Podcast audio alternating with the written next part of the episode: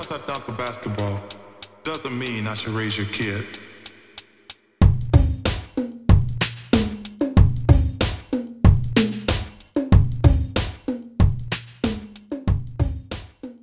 Hello, and welcome to Dear Adam Silver, a show about sports, art, and the space they share.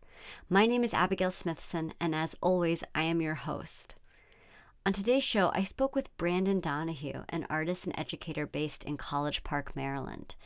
It was Brandon's large scale basketball and football sculptures that first attracted my attention. As Brandon and I discussed in our conversation, I have been pretty intimidated by the shape and materials of basketballs and had mostly avoided using them in my own art just until recently. Brandon's sculptures really showed me how alive the shape of the ball can be, and that when taken apart, a lot of new understandings and forms open up. We unpacked a lot about his own relationship with sports and the process of transforming as a way of making art. Brandon is currently an artist in residence at the David C. Driskell Center in College Park, Maryland. Thank you to Brandon for coming on the pod. I hope all of you enjoy the conversation. Please subscribe, rate, review, and share the show with friends. Your support means so much. Right. Started off okay. airbrushing uh, t-shirts. Um, I started when I was 12, but I didn't take it seriously until the year 2000 when I was uh, like a freshman in high school. Yeah. And so, um, and, and so my idea of art, like what I thought art was, um, was you know, you know, airbrushing, um, you know, t-shirts and drawing tattoos and doing cars. Like that was that was high art to me. I didn't yeah. really care too much about the, you know, about the museums and things, but and that led to like that gave me comp- so like the more that I engaged with people and they supported me in the airbrushing um, profession, like the more confidence I I got into exploring more ways to um, you know to expand like what art means to me right. instead of fitting into a mold of what art is. So yeah, the airbrushing was the beginning of it. And do you think when you were learning about what sort of when you when you came into more traditional art education environment and learned about like what art is deemed as, how did that mm-hmm, how mm-hmm. did that sort of what did you think about your own practice in relation to that and how did you start to like push back on what was maybe expected yeah. of you?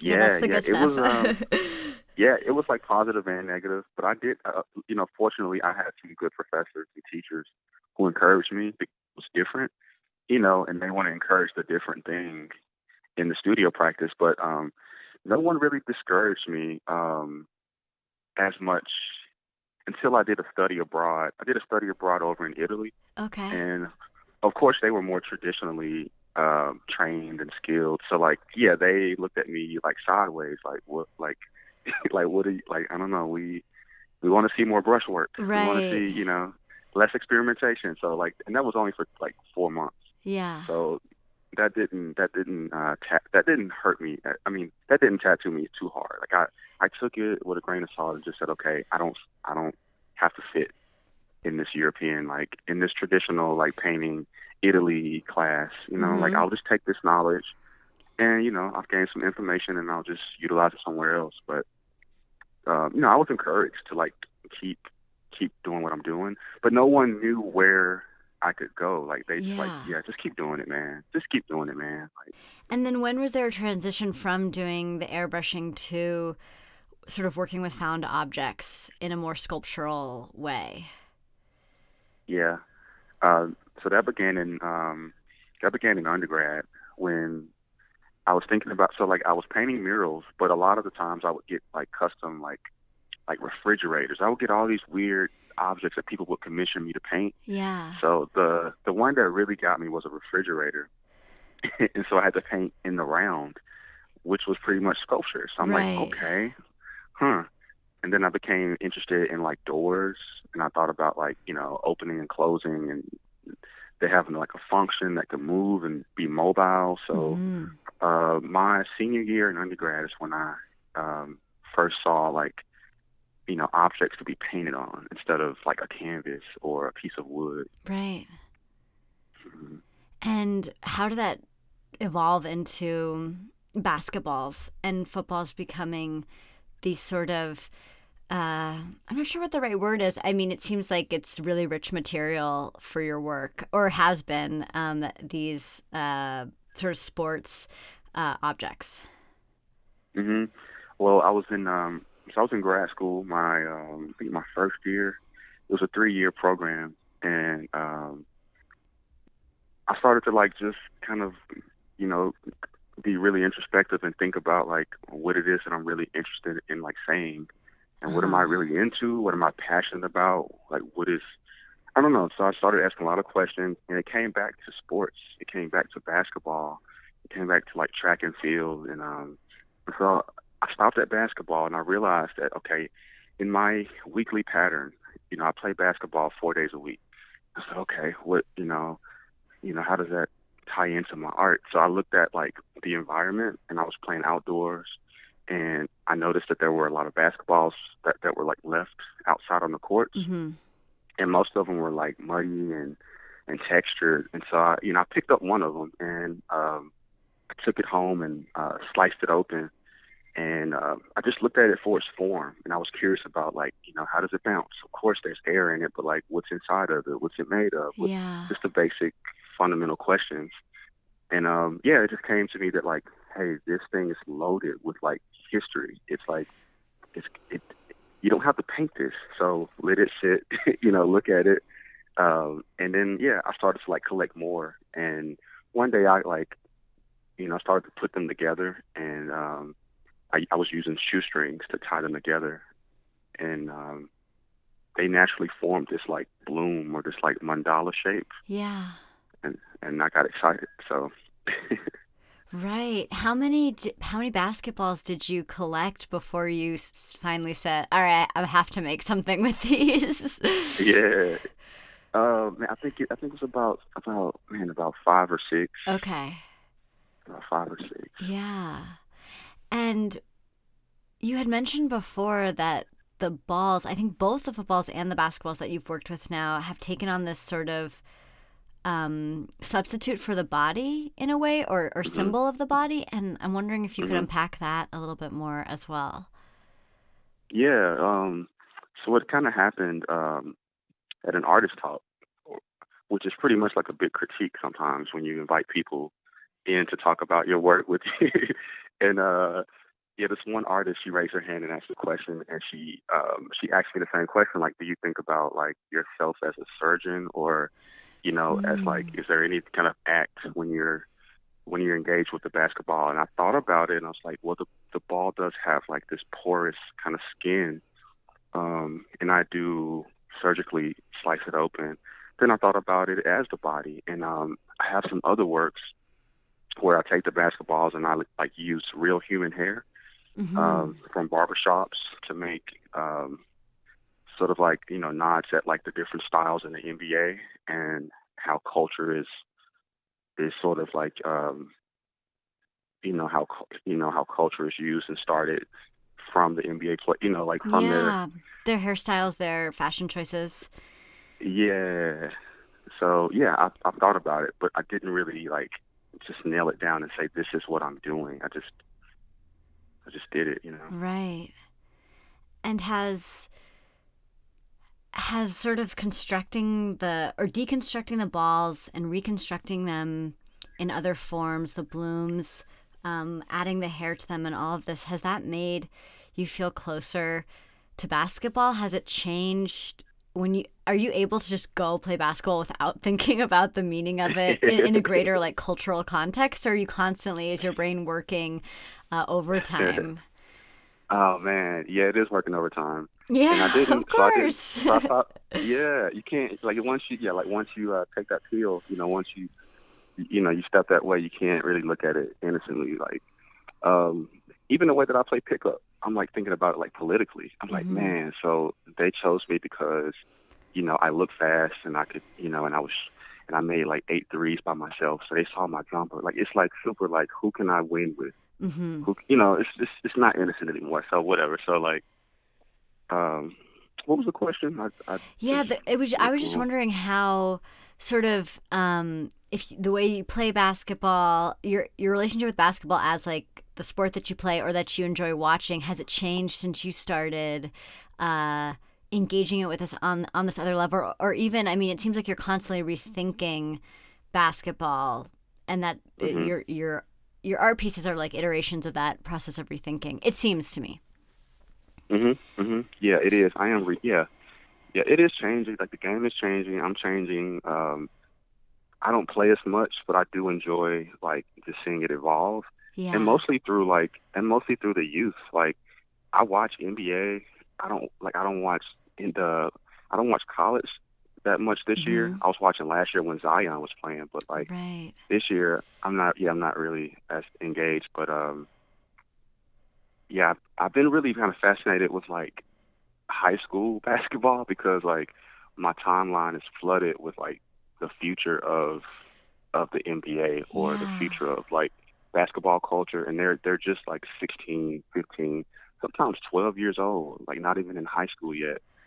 And um yeah I'm just like yeah I'm just really fascinated with that exposure that they have Yeah, I think it's really different from some of the um I think the stars that I kind of looked up to when I was a kid. I don't think that they were playing when they were 12 years old in the way that kids are now.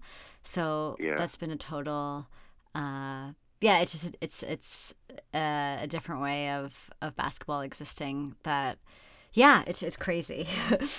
yeah Um, yeah so when you so yes when you watch and you play it's hard to kind of disconnect from everything that like has come out of your artwork yeah you would say yeah, Yeah.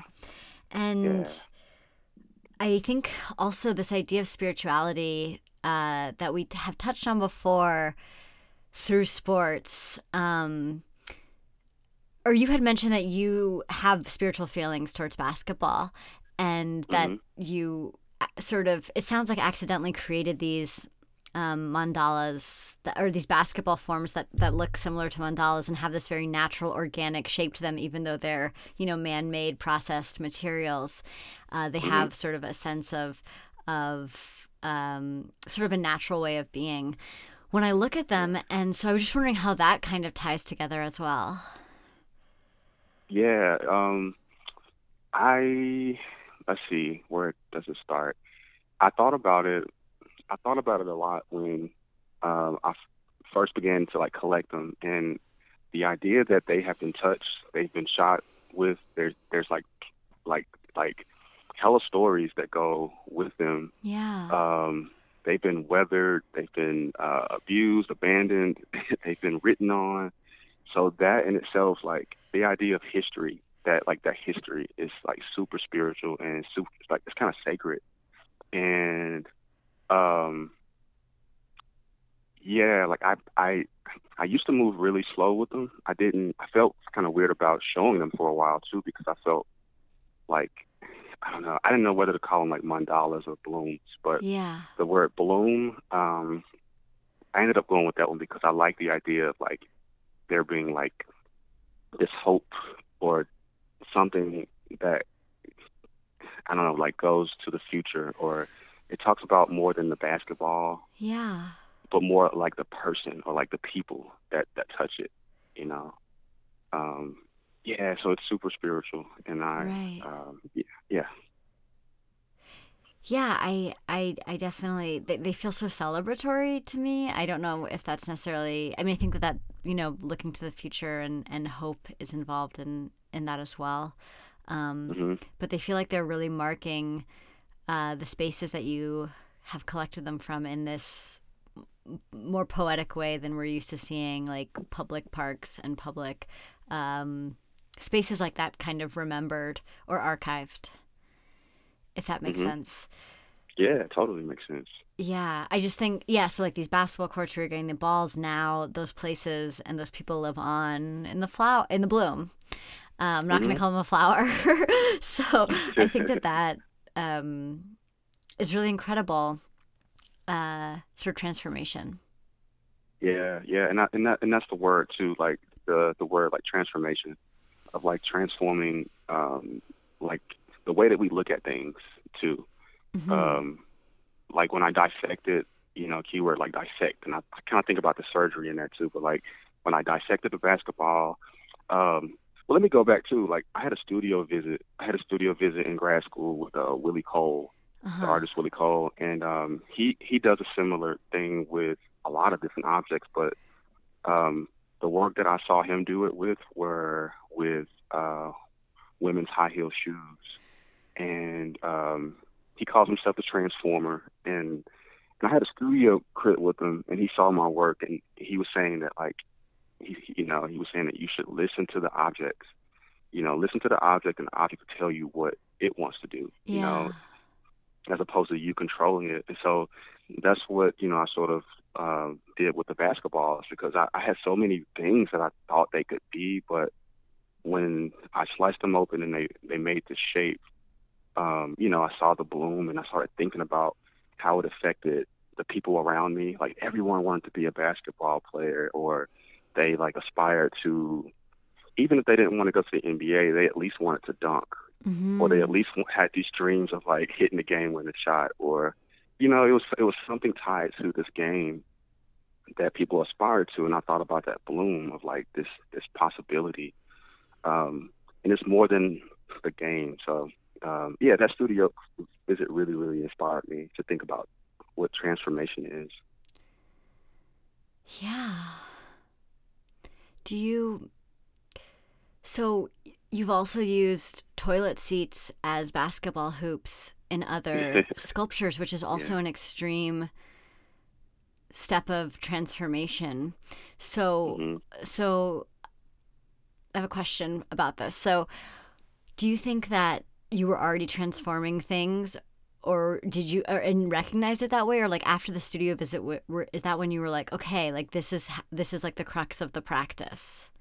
oh no no no I was transforming before I met him I just wasn't as conscious of it Yeah. you know, of what I was doing, and I didn't have like the uh, language to go with it. But no, I was, yeah, I was, I was thinking in that terms. It's just like that was very helpful for me to see someone like confidently, you know, assert themselves. It's like, okay, this is this is a thing, man. Like, like, look, you know, and uh, yeah, the Right. toilet seats were.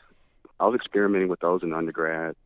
Um, you know, because I'm always like thinking about what low and high art is. Mm-hmm. Um, and I think, you know, like I don't want to ignore, I don't think we should ignore them, but I do love to merge and blend the lines of where they, they touch, Yeah.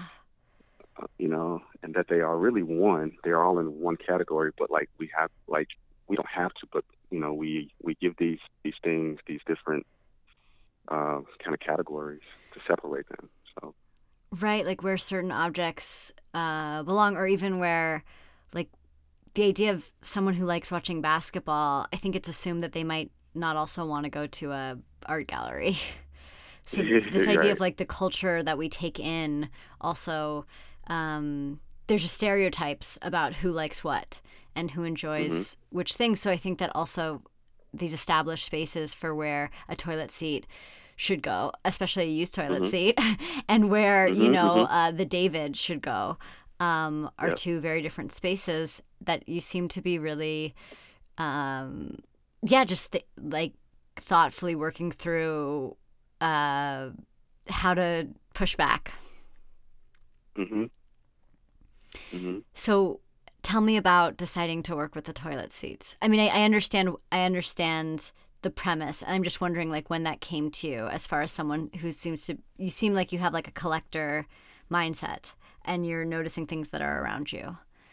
Yeah, yeah, yeah, and it's and and it's not as like as serious. I do.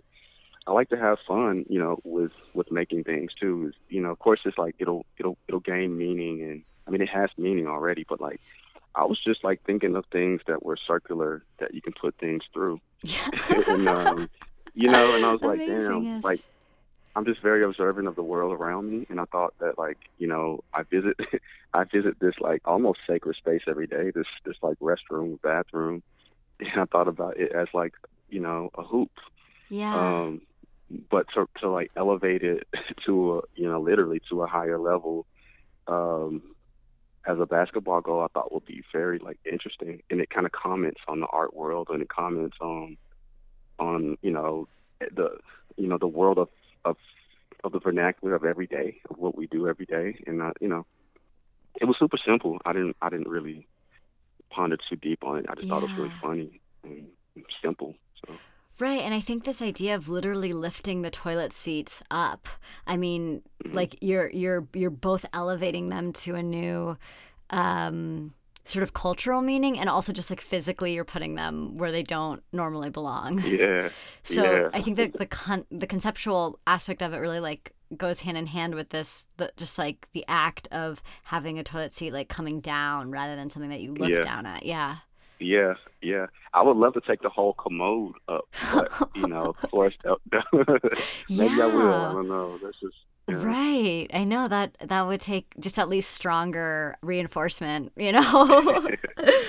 yeah. I just I think that also it's really interesting when I'm looking at some of the photos of your the hoops that you've made with the toilet seats. Even though I know they're toilet seats, it still takes me a second to be like, gosh, this like cuz you spray painted them to Mhm. to sort of fully take that in that that is that is what it is, you know? Mm-hmm, Mhm. Mhm.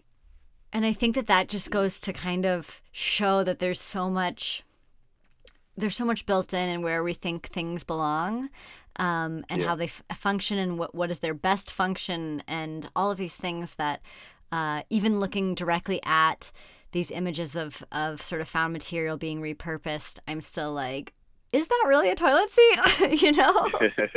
yeah. Yeah. It's effective. Um, and so, with all of this work that kind of stems from, well, at least the basketball work stems from your own experience with basketball, I'm wondering if you could talk a little bit about sort of your existence with basketball before starting to make artwork about it and how it was part of your life or sports in general were, were was a part of your Yeah. life. Yeah, yeah. So, um, yeah. So I grew up playing basketball, um, but that's just okay. I could I could go this route. So I played in school, but I wasn't good in school. Um, and when I look back at it, like I was very, I was, I got nervous.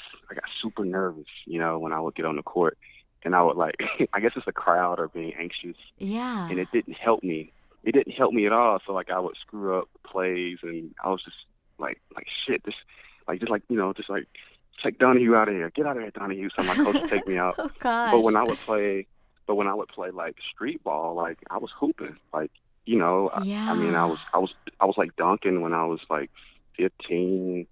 Um, I played, I played like religiously, and um, so the, yeah, so I didn't play in school as much, but I did find track, uh, track and field. So I ran Uh-huh. track in high school. Uh, I also ran in college. I ran one year uh, for Virginia Commonwealth, and so the like, you know, like the athleticism, like I've already, you know, like I've always kept, and I still Yeah. do, still work out and run. But um, yeah, I had this love for this game, but I just wasn't good at playing like regulated basketball due to like nerve issues, like just being too anxious and nervous. So Yeah.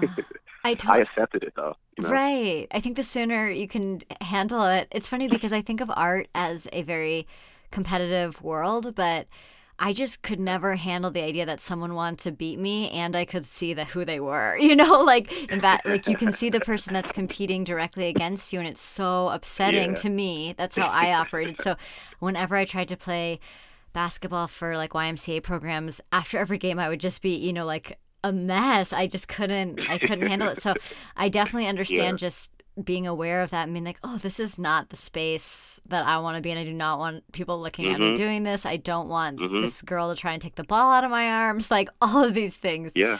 So Yeah. yeah.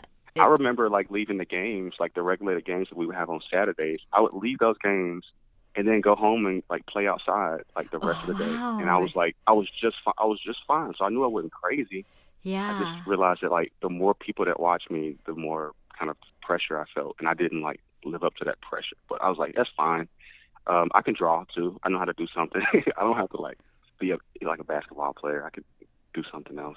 Right, and, So- and just like I think recognizing where it can like where basketball can fit into your life, not maybe in the in the you know traditional high school team or whatever, but like shoot Yeah. basketball or making artwork about it. Like it's just has just as much value. It's just a different form. Yeah, yeah. Yeah, I I completely understand that. So, do you think that also playing sports sort of has informed wanting to be an artist that's like your practice seems to also have this like social element to it where you're making work alongside the community that you're in or about the community Mm-hmm. that you're in or like you know collaborating with the um, i think i read that you get you've gotten a lot of basketballs from the ymca um, and things Yeah. like that so do you think that being kind of a person that played sports and that's part of your mentality that that wanting to be like working collaborating and and engaging with the community uh, that, that, that those two things might have um, informed each other Yeah, yeah. So I yeah, like I understand the reach now. Like I understand like the effects of what that like what using a basketball or being engaged in a sport can have on like people. yeah And um it's not intimidating either. Like you know, like I mean, let's let's kind of like say it. Like some people are intimidated by museums and galleries um, because of that. You know, some people may not feel like they it may be over their head or they may be intimidated by it, like, you know, Mhm. for some reason. But but like like community centers and, and like recreational centers, like I mean, you find everyone there, just about uh, Yeah. old, young, any ethnicity. So yeah, I, I I was I was thinking about the sourcing of my of, of my materials. Like, how do I get them? Like, I don't want to buy basketballs like for the rest of you know. totally and and, they're expensive like- yeah, I thought about like let's just let's let's let's think this out. So um so I went to the community. So I went I went so I started in the state of Tennessee. I was I was um in Nashville, then I like stepped out to Knoxville and then to Memphis and I would call around to all the community centers and I even like got the listing of all the high schools in the state wow. and I sent out this mass email and I was telling them, you know, what I do and you know what I'm interested in doing and like um and so I ended up taking road trips just picking up picking up old basketballs from their gyms because all they would do was just like poke holes in it, you know, and throw them in the trash. yeah I'm like, what? I'm like, what? like don't right don't like all that rubber, all that suede, all that, you know, no, no, no. yeah So I thought about, yeah, it's like very useful. And then I ended up like speaking to art classes and sharing my my practice and what you know what I do in the process to the art students there, like for free. Just I'll just stop in and pick up the bat. So it's like an exchange. yes It's beneficial to everybody, you know. And I think it's it's so important to have that kind of engagement uh, because, first of all, I mean, in a literal sense, people might consider the basketball or the toilet seat to just be something you should just throw away. It's a piece of trash and it has no other value. Yeah. So, like, being able to recontextualize it in this way and present it that way has a lot of value. And then also, even if someone never thinks about the basketballs any differently, maybe they'll think about something else that they see in a different way. Mhm. You know, so it's just like Mhm, this mhm. mindset that you're share that that is really a powerful thing to share where it's like pushing pushing further than like what is face value or what we have commonly understood a certain object or a certain space where Mhm. who gets to use it and who's that for and then what purpose does this object have um, yeah. it's so good to to shake that up Mhm. Mhm. yeah Yeah, I think that's very important. Yeah. What was the um the understanding did did the kids that you were talking to were they really sort of just taking it all in Oh. about or yeah, did they have any ideas of their own about like well i thought that art was you know um, Yeah, this yeah. painting in this frame that hangs at this certain level in this certain space or did they were they on board with this like uh, switching it up as far as like the engagement went Yeah, like um, for example, like this one community center, Madison Community Center. Um, I did a workshop with the kids, and we we did a mural together. But I also shared with them what like my other practice, with you know, with collecting the basketballs, and they were like, "Man, like how what is that? Like how is that art?" And like yeah the fact that I let them touch it, I let them touch, you know, the work, and I'm like, see, you can see it's a real basketball, and you, you can touch it. Whereas like most art, you're not able to touch. And, right um, but they didn't really think that it wasn't art as much. They just thought like this is different. Um, we're gonna watch you do it, and like let's see how it ends up. But yeah, I, I think it did transform some minds of like what they thought art was, besides a drawing or a painting or something like that. You know? yeah i just think that that yeah that has a lot of value at like such a at like a younger age um Mhm, mhm. so before before they learn too much about the the canon of art history and like all of these symbols that that have defined what is uh, what is art, quote unquote.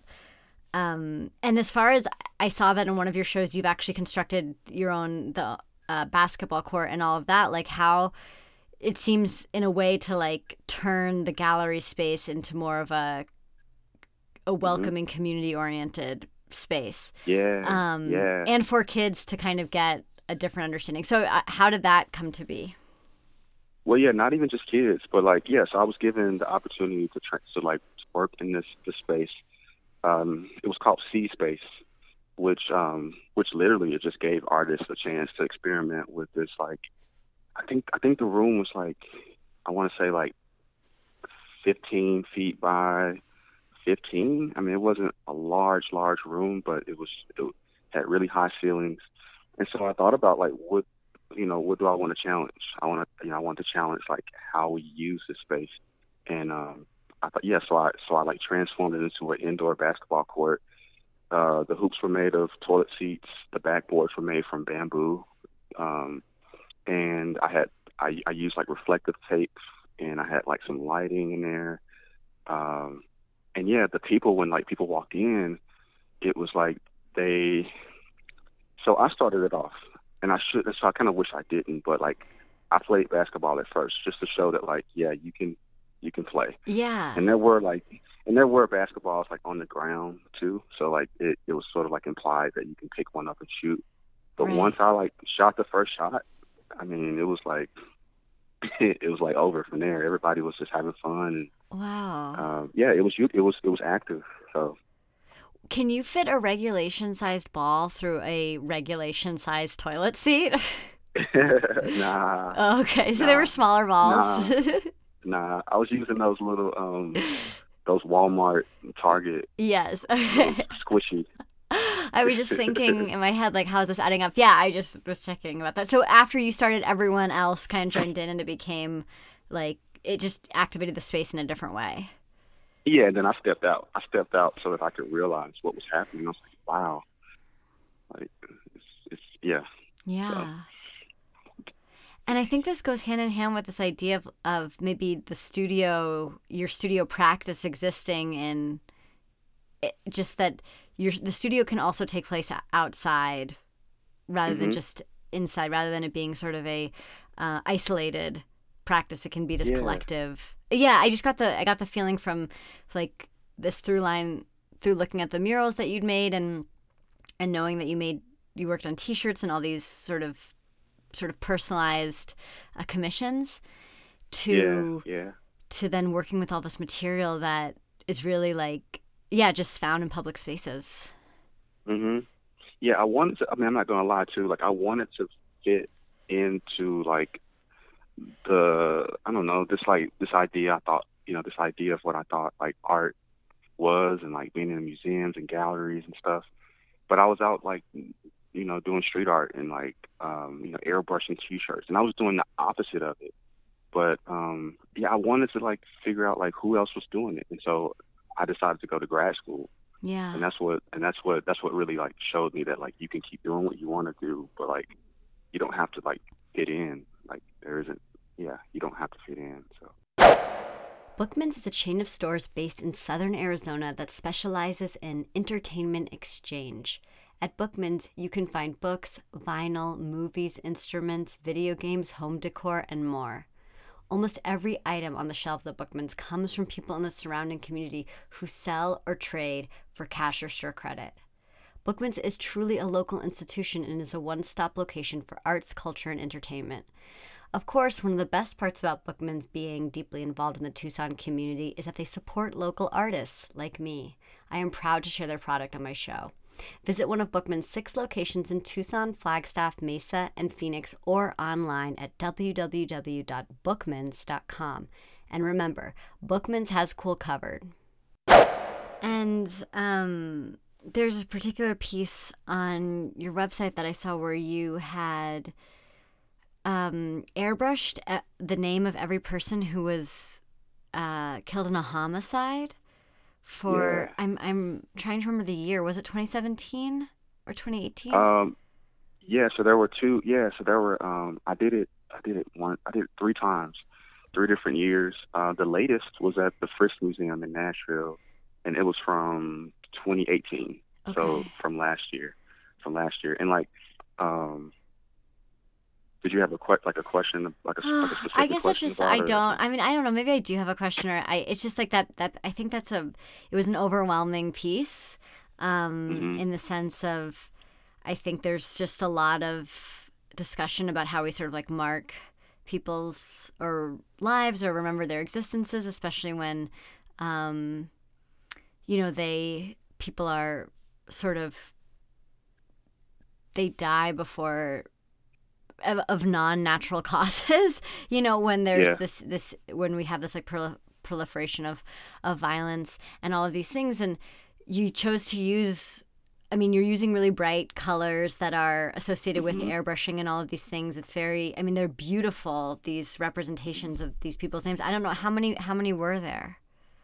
Um, I think it was like 96. 96 and, and so it was just it was i was taken aback first by how vivid and strong all the colors are and then you look and like each each one's a bit different from the one next to it. Each person's name is written differently and has different colors and all of these things and it felt both um yeah it was it was really beautiful and it was also really it's just a difficult piece that i think like visually sort of pushes back on what we expect to see as far as like representation of people who have died Yeah. um, and- yeah. and, so I, I just yeah where did you how did you what did you do and who asked how did you get commissioned or, or how did that come up Yeah, so um, so I have been living in Nashville for Nashville, Tennessee, for about I think about 15 to 16 years, and um, I went to Tennessee State, you you know, um, Tennessee State University, and I taught there as well.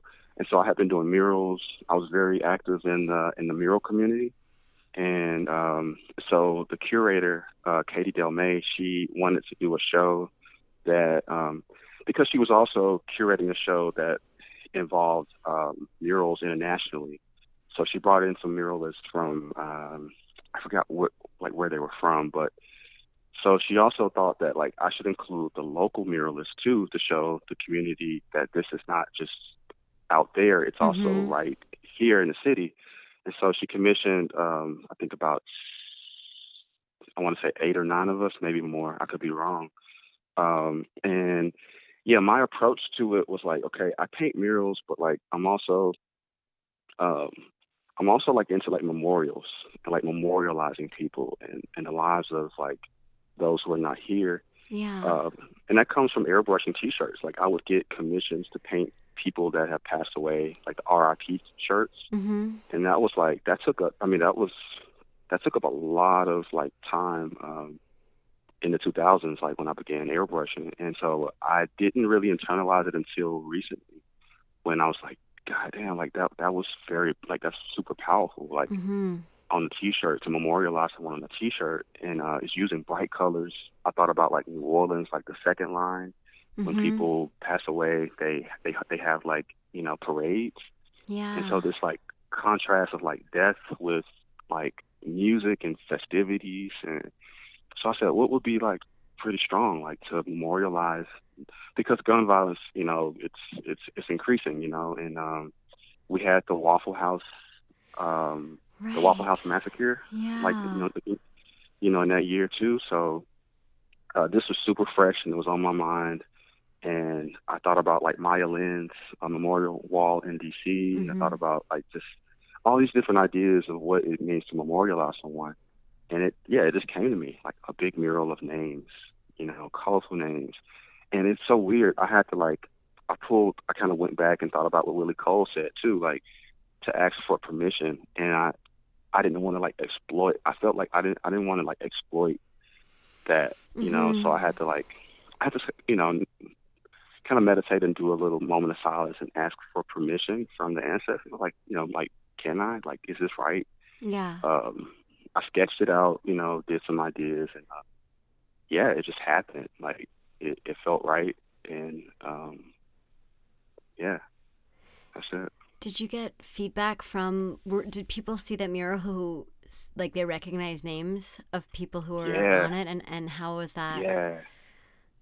Yeah, that was very touching. I, I still get messages like today um, through Instagram, Facebook, through my email from all the fan. Like, I would say probably about 20 to 30 people have like sent me messages, like the family members, and they, um, Wow. yeah, they, it's yeah, it's it's kind of hard to read, you know. Like, I had to take, I had, I took some time opening up the messages because I knew what they were gonna say Mhm. from the heading of it. I was like,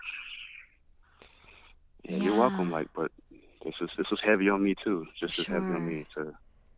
So Did so?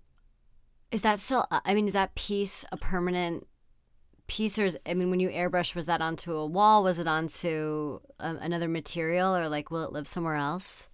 yeah, it's on some panels. It's on it's on like these like like ten by eight foot panels, like three of them. So like twenty by eight, I believe. Yeah. And so it's gonna be like a like a traveling um, piece that goes around. Wow. I know that's a, that's such a. I mean, I feel like now that the names are on there, it's a hard.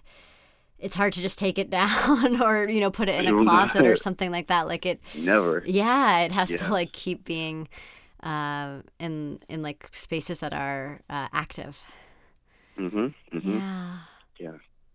It's so interesting thinking about the sort of memorial, like that that word, because um, I don't know how it how how, and maybe I'm trying too much to connect the the blooms and the way that you're thinking about like place and memory and like the people that handled the balls, um, even if, if they're alive, like that they're kind of like archived in this new form. Um, in relation to this um, maybe more like explicit memorial, uh, but that they're both just different, just um, sort of outside of the box ways to think about like both place and and people and how we like remember both. Mhm. Yeah. Yeah. Yeah, they're both connected. I think yeah, like everything's connected. Everything's connected in some way. And I've always looked at my works as separate. You know, like this doesn't have anything to do with that. But you know, the older I'm getting, I'm like, okay, dude, like it's all connected.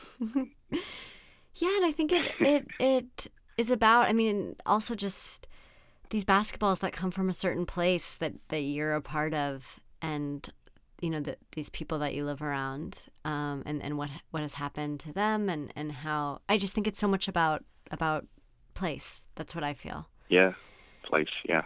I don't know. Have you? So what is going on? You've moved to College Park, um, Mhm, and yeah. how is College Park sort of uh, impacting you as a place, or or how are you sort of thinking about engaging with it? Yeah, yeah. So my um, so my wife slash partner, uh, Jessica Gatlin. Jessica Gatlin. She um, yeah, she's a she's a tenure track printmaking professor, and I'm an art art artist in residence at the at the David C. Driskell Center. mm, okay. um, at the University of Maryland, and um, so we yeah, so being in this place has been like it's been super magical recently. Um, I just discovered too that that that okay, so let me start by saying okay, so Dr. E. B. Henderson, um, he is the father of black basketball. Uh, meaning like he was a student of Dr. Naismith okay. and um, he went to Harvard to study under the people that Dr. Naismith taught. Um, and he brought the game of basketball back to D.C. in I think 1904. Let me, I can look it up and, and get the specifics, but like, but like black. So he he so he brought the game back to D.C. I think it's on the corner of like 16th and U Street.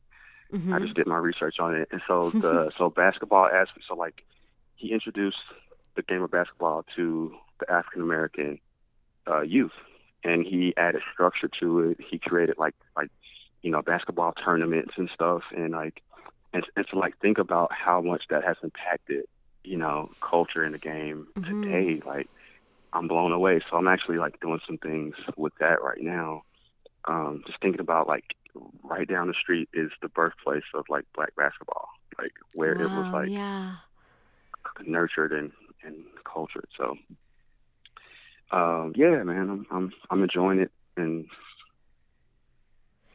yeah, I'm still working, so that's it. right. That's exciting. I think I've um, it's so interesting when doing research and looking back at sort of like the beginning of pretty much anything. I think inside in the United States, at least, that when we talk about like the first of anything, it's always there's always people that were excluded from that, so it's not the 1st Mhm. for everyone.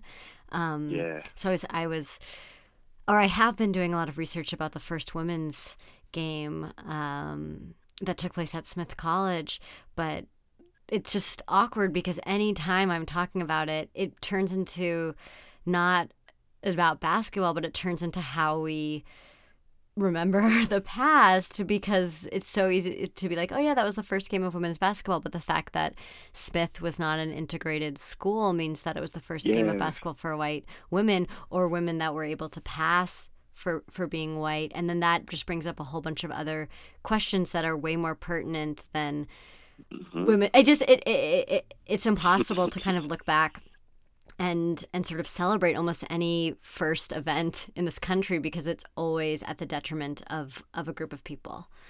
Yep. Um, yeah. So that I have no question about that. It's like it's just this. So it's I really I'm I'm so interested in this this man who um uh you're talking about. I'm forgetting his name now. What Oh, uh, Dr. E.B. Henderson. E.B. Dr. E.B. Henderson. That that there's just there's so many firsts. There's so many different versions of Yeah. firsts, and uh, Yeah.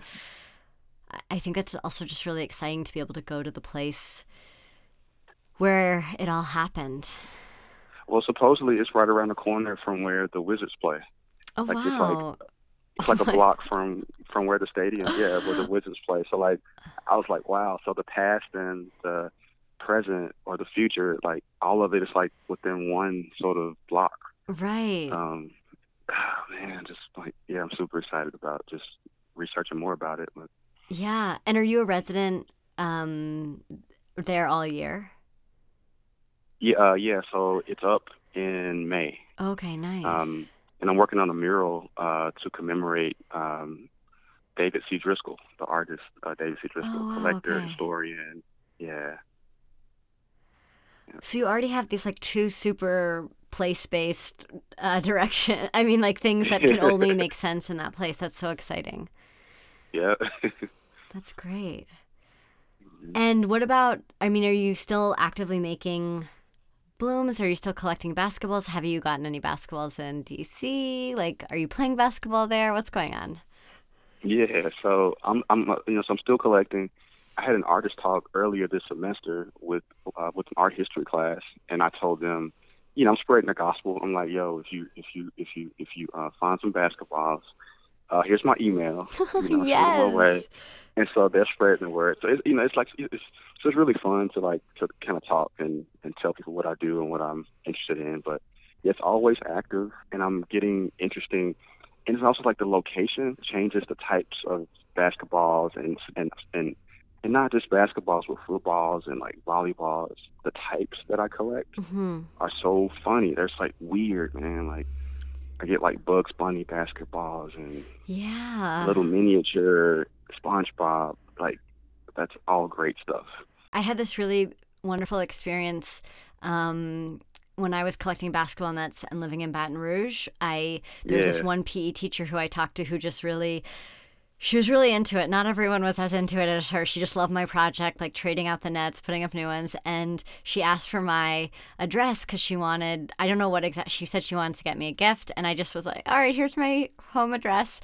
And the next week I came home and there was a stack of just a hundred, it was 120 thank you notes written by the students. And, um, it was just such a nice thing that like oh you know it's not about like one person like i don't have more to offer than you do because you get to offer me these thank you notes and i get to offer you these nets and it just that could go on forever that we kind of like Yeah. sort of trade things back and forth that we think of and it just felt like um yeah i just and of course then i tried to you know i invited all the kids to my thesis show and like none of them came Yeah. and then it turned into this like other disappointment of being like how do you keep the the art how, how does how do you keep these relationships expanding so it's not just about this one interaction necessarily but that there's a way to like and, and i just think it's tricky it's hard when when because I was really on this high of being like, yeah, I'm having to explain my my thesis to people who aren't involved in my program. Like that's so revolutionary. Yeah. Like I have to go into, yeah. you know, talk to an assistant principal and tell them that I'm obsessed with basketball and that's. But then the but then of course it's hard to like get those relationships to continue on. There was another woman at like a a juvenile detention center, which was like a totally, uh, it's just a really difficult, heavy, oppressive place and i mean i just felt weird about being there sort of by choice getting to go in and say can i switch out your basketball nets and mm. i really wanted also to keep uh, in contact with her and it's just it's difficult to to get to make real lasting relationships and sometimes i wonder maybe it's just you know they, those interactions are a part of the work and they're nice interactions and maybe that's okay whoa, that they're whoa, just that. wait wait Wait, so you switched out nets at, at a at a correctional facility? I at did. Like I did. Whoa, that's deep. Yeah, I mean, it wasn't. I mean, there's all sorts of reasons why it wasn't. I mean, it was just. It's just weird being in a place like that that you're no one else is there because they are choosing to be and I yeah, was there yeah. choosing to. I mean, I, I think that that is, is is problematic in some sense, especially in a place. I mean, Baton Rouge is like a very divided uh, city and so so i mean but they're you know like uh yeah they like put up some gate. I, had to drive the car around. Like i i drove the car into the jail. It was just yeah. it was interesting. But yeah i wanted this woman like, sorry go ahead. Oh, was that like angola? Or was it like another no, facility? It was just so yeah angola has its own um art situation. So a lot of the so yeah, I I've been to Angola and and they have like a robust art community for the the, okay. the prisoners are a part of like yeah. there's a lot of art being made there. Um, yeah. So this was at a juvenile detention facility in Baton Rouge that it was just like a local sort of like county holding facility almost like right near the oh, airport. Okay. And yeah, I mean I just saw okay. you I could see because it was like right off this main road, I could see their basketball court and I could see that they mm-hmm. uh, needed new nets. Um, yeah, yeah. But I mean, it wasn't. Okay. I mean, that net in particular, like that one net at, uh, out of like the 150 nets that I got, that net is like a really. I mean, that net is like a heavy net. Uh, it's an important net, and so I think I, I don't know. Do you, have you gotten attached to specific basketballs? Um, I guess you were talking about Bugs not, Bunny a little bit. Not yeah, I, no, not really, not attached, but I, yeah. I do I do prefer I do prefer like the um like the leather. I love leather. Yeah. More so, and I like and I like when they're like super crusty and old and got mud. They have mud on them and stuff. But yeah, yeah, yeah. But no, that's a deep story. Like I'm I'm still processing, you know, I'm still processing that. Like that's man. So when they do get a chance, like when the prisoners get a chance to go out to play, like they were like probably just as like like you know like whoa what like what happened to the old net? Yeah i don't know. I mean like i'm not sure. And i mean it also just felt like um you know what is the right because i think i uh, it, it was just a tricky situation because i don't i want it's always more enjoyable to play basketball on a hoop that has a functioning net. so that was like mm-hmm. my bottom line is that okay. whoever it is that plays at, at whatever hoop I'm I'm working on, they're always gonna mm-hmm. it's always gonna be more satisfying when the ball goes through the net than when it like yeah just goes through the hoop. So yeah, and there's and there's like sound involved too. Yeah. yeah. But I mean, I really, I just, I always hoped that one of my interactions at these places might turn into something where I could go back to that place over and over again, or they're, they're just like mm-hmm. this bigger thing could come out of it, and it just hasn't. It hasn't happened uh, yet. I mean, in a way that I imagine, and maybe. Uh, yeah, I just think that it's. I don't want to be someone who like casually pops into a jail and then leaves, you know, and and yeah, takes yeah, the thing yeah. back. So I think there was some. I felt some issues there, and and okay. so wanting to to make something larger out of it with the with the woman uh-huh. who ran the facility in the hopes that maybe there was something more that I could um, that I could interact more with with the people who are are the kids that are being kept. Oh, it's just it's all so upsetting. To I haven't actually explained in detail this particular like experience in a while. or maybe like a workshop or something, you know, some Yeah. sort, or, or like you know how to knit or like how to knit hoops or something like that could be cool. or, you know. Yeah, just anything. I mean, it was just um yeah. So thanks for letting actually me share that. I wasn't expecting. I think there's so many parallels with our work as far as just um but but my focus on the nets and your focus on on the balls like it's just and and sort of both kind of not even like I was never really interested in basketballs uh that much and and it's only recently that I was like like actually a couple months before I saw your work where I was like oh the basketballs also are recordings they also Yeah, carry that yeah. place with them. Um, I think I just felt, and maybe this was me not sitting with them long enough, as you had mentioned before, but I was just like, yeah, they're they're just the shape that they are. Like the nets are so easy to to make different forms out of, and the ball Mm-hmm. just felt really like, oh, it just it's just a ball. Like that's what it is. Like I never thought to to take it like apart. static, like they can't. Yeah, yeah, yeah. I, well, I mean, I've never thought about the nets really, you know, Right. until until like the past couple years. Yeah, I also really loved your description of the foul line as it being sometimes the hardest shot to make because it's the most. It's also when it seems like it's the easiest almost because you're not. Mhm. There's no one trying to keep you from Yeah. making it. Uh, Yeah, I actually always feel, I mean, even if it's a game that I don't truly have an investment in on either side, um, Mhm. when players have to take foul shots late in the game that really matter, I'm like watching Mhm. through my fingers. like it's, it's so, because I feel, I'm just like, are they okay? What's going on Yeah. with them? You know, sort of what mental training have they had to go through to, to get to the point where they can block it all out? Mm-hmm. Mm-hmm. It's wild. Yeah, I'm fascinated. Yeah, I'm fascinated with that. It's just you, just you and the and the goal. totally and and the routines that they have i mean i um i mean we- we were texting about this earlier but my love hate relationship with steph curry's oh, mouthpiece yeah, like yeah, yeah, the that- mouthpiece. yeah. yes my sister was saying that because my sister's also a basketball fan she was saying that uh, his free throw percentage is much higher when he is shooting um, with his mouthpiece out than when Hmm. he actually has it just in his mouth um, she said that a couple of years ago so it's just like the things that people do when they're kind of really focused uh, and their routines and their stepping back and the high fives and the breathing it's just Yeah. uh, their dribbles. It's really incredible. what is it?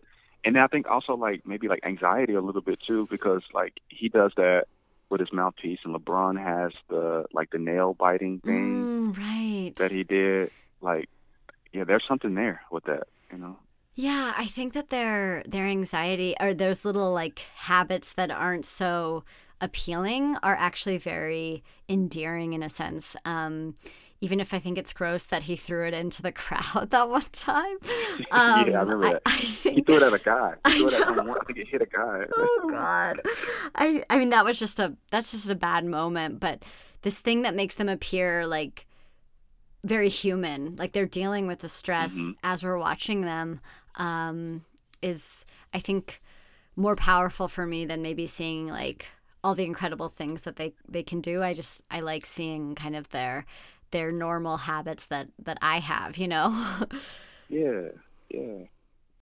Thank you again. This is yeah. You just like yeah. This has been great. Oh, Thank you. good. I'm so glad. And um, yes, we'll just talk soon. And I hope you have a good night. Thank you, Brandon. All right. All right. Thank you too. Bye bye. Bye.